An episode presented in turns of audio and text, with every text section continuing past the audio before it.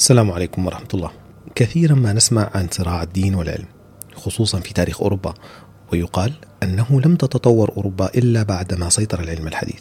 ويلاحظ أيضا توسع دائرة الملاحدة المتخصصين في العلوم الطبيعية، مع أن التاريخ يؤكد أن المؤمنين بالله كانت لهم الأكثرية داخل المجالات العلمية.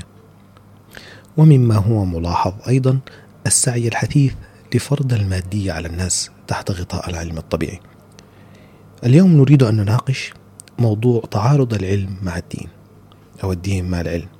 ولا شك أن هذه الإشكالية من الإشكاليات الفكرية المعقدة، ولفك هذا التعقيد ولفهمه حسب سياقنا الثقافي والمعرفي يجب عدم التسليم لأي قراءة تاريخية الغرض منها تلميع مذهب بعينه متغاضية عن كثير من الحقائق.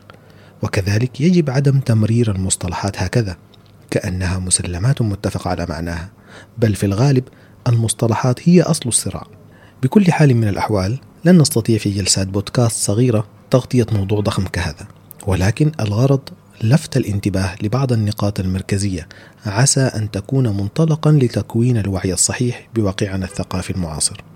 حين نقول الصراع بين الدين والعلم، ففي الغالب المقصود بالدين هو دين أوروبا تاريخيا، أي المسيحية، والعلم المقصود به العلم الطبيعي أو العلم التجريبي.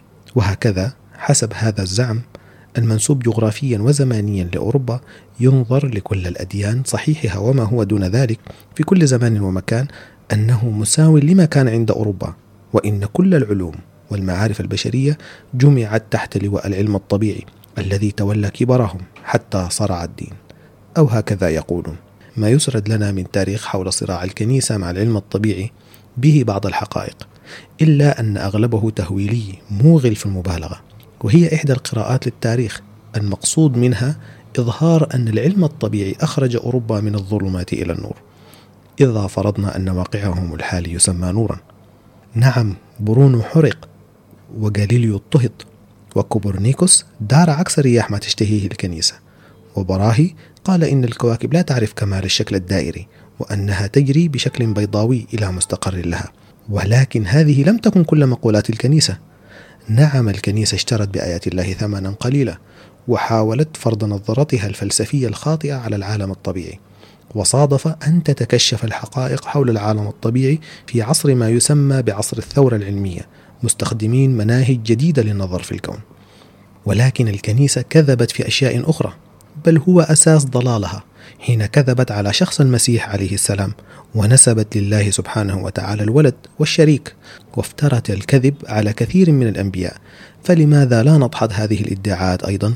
فلماذا لا نضحض هذه الادعاءات التي هي كانت أساس الرؤية الخاطئة للكون وجريان الأفلاك؟ الكنيسة لم تقل بما أننا أثبتنا أن الشمس تدور حول الأرض فذلك معناها أن الإله على الأرض، بل هم زعموا أن الإله في الأرض، ولذلك يجب أن تدور الشمس حول الأرض، أو على الأقل هذه بعض التفسيرات الكنسية. فحين أثبت العلم الطبيعي أن الأصل في الدوران عدم الأصل، أي أنه لا مركز، فهذا هو الحد الصحيح المقبول من العلم الطبيعي حسب وصفه الوظيفي. وهنا يجب أن نقول للكنيسة كذبت في حركة الأجرام. أما كذبها على الإله يكشف بمناهج نظر وبحث لا سبيل للعلم الطبيعي بها. وهنا نلاحظ محاولة إلباس التاريخ والكون والإنسان بلباس النظرة المادية.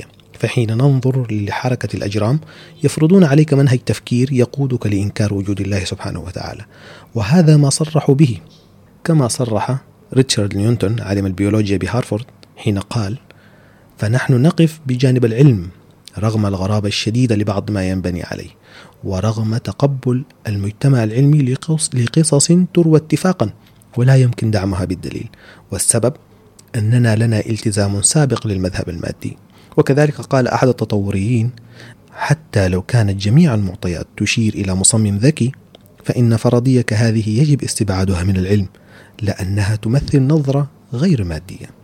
وتأكيدا لهذه النظرة المادية، فهم يقولون بما أننا اكتشفنا القوانين الحاكمة لجريان الأفلاك، فلا داعي أن ننسب هذا الضبط لخالق بارئ، وإذا استخدمنا نفس طريقة الفهم هذه في حياتنا اليومية لعد هذا خبلا وجنون.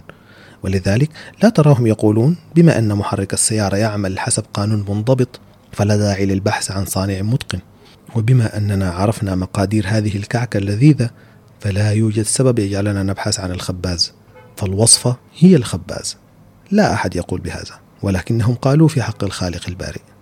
بعد هذه المقدمة القصيرة عرفنا أن السؤال الشهير هل يتعارض الدين مع العلم محكوم بسياق ثقافي معين، وأن في تاريخنا الإسلامي شهدنا سؤال مماثل شهير أيضا، وهو هل يتعارض العقل والنقل؟ والسؤالين لهما دلالات قبل الخوض في إجابتهما، وأهم هذه الدلالات هي موقف كل ثقافة من مصادر المعرفة. وللتفصيل في هذه النقطة أنصحكم بمراجعة حلقتنا حين حاورنا الدكتور أحمد خليل في حلقة مدخل لنظرية المعرفة. الآن دعونا نقول أن الإجابة الصحيحة لهذا السؤال بصيغه المختلفة هو التفصيل وعدم الإجمال، وهذا هو المنهج الذي اتبعه ابن تيمية رحمه الله في كتابه درء التعارض. فلا نقول الدين ضد العلم هكذا دون تحديد، فقد يكون الدين المشار إليه هنا باطلا، كما هو حال المسيحية التي يضعونها دائما في مواجهة العلم. وإذا أردنا استبدال كلمة الدين بالوحي فيجب أن نتأكد من صحة هذا الوحي من جهة نسبته إلى الله سبحانه وتعالى، ومن جهة فهمه فهما صحيحا. وإذا استبدلنا كلمة الوحي بالنقل يظهر لنا ضرورة إثبات صحة طرق النقل أولا قبل وضعه في أي مواجهة إذا أردنا نتيجة صحيحة نطمئن لها. وكذلك حين نقول العلم أي العلم الطبيعي فعلينا أن نثبت صحته أولا ودرجة ثقتنا في المعلومة التي أثارت تساؤلا. وسوف تندهش حين تعلم أن كثير مما يشغب به حاليا أدعياء العلم التجريبي هي مجرد نظريات لم تثبت نفسها حتى تكون ندا لما هو أعلى منها موثوقية. وهذا لا يعني بحال من الأحوال أنه لا توجد سؤالات حقيقية حين محاولة الجمع بين مصادر المعرفة المختلفة. وهنا يجب أن ننتبه لبعض النقاط.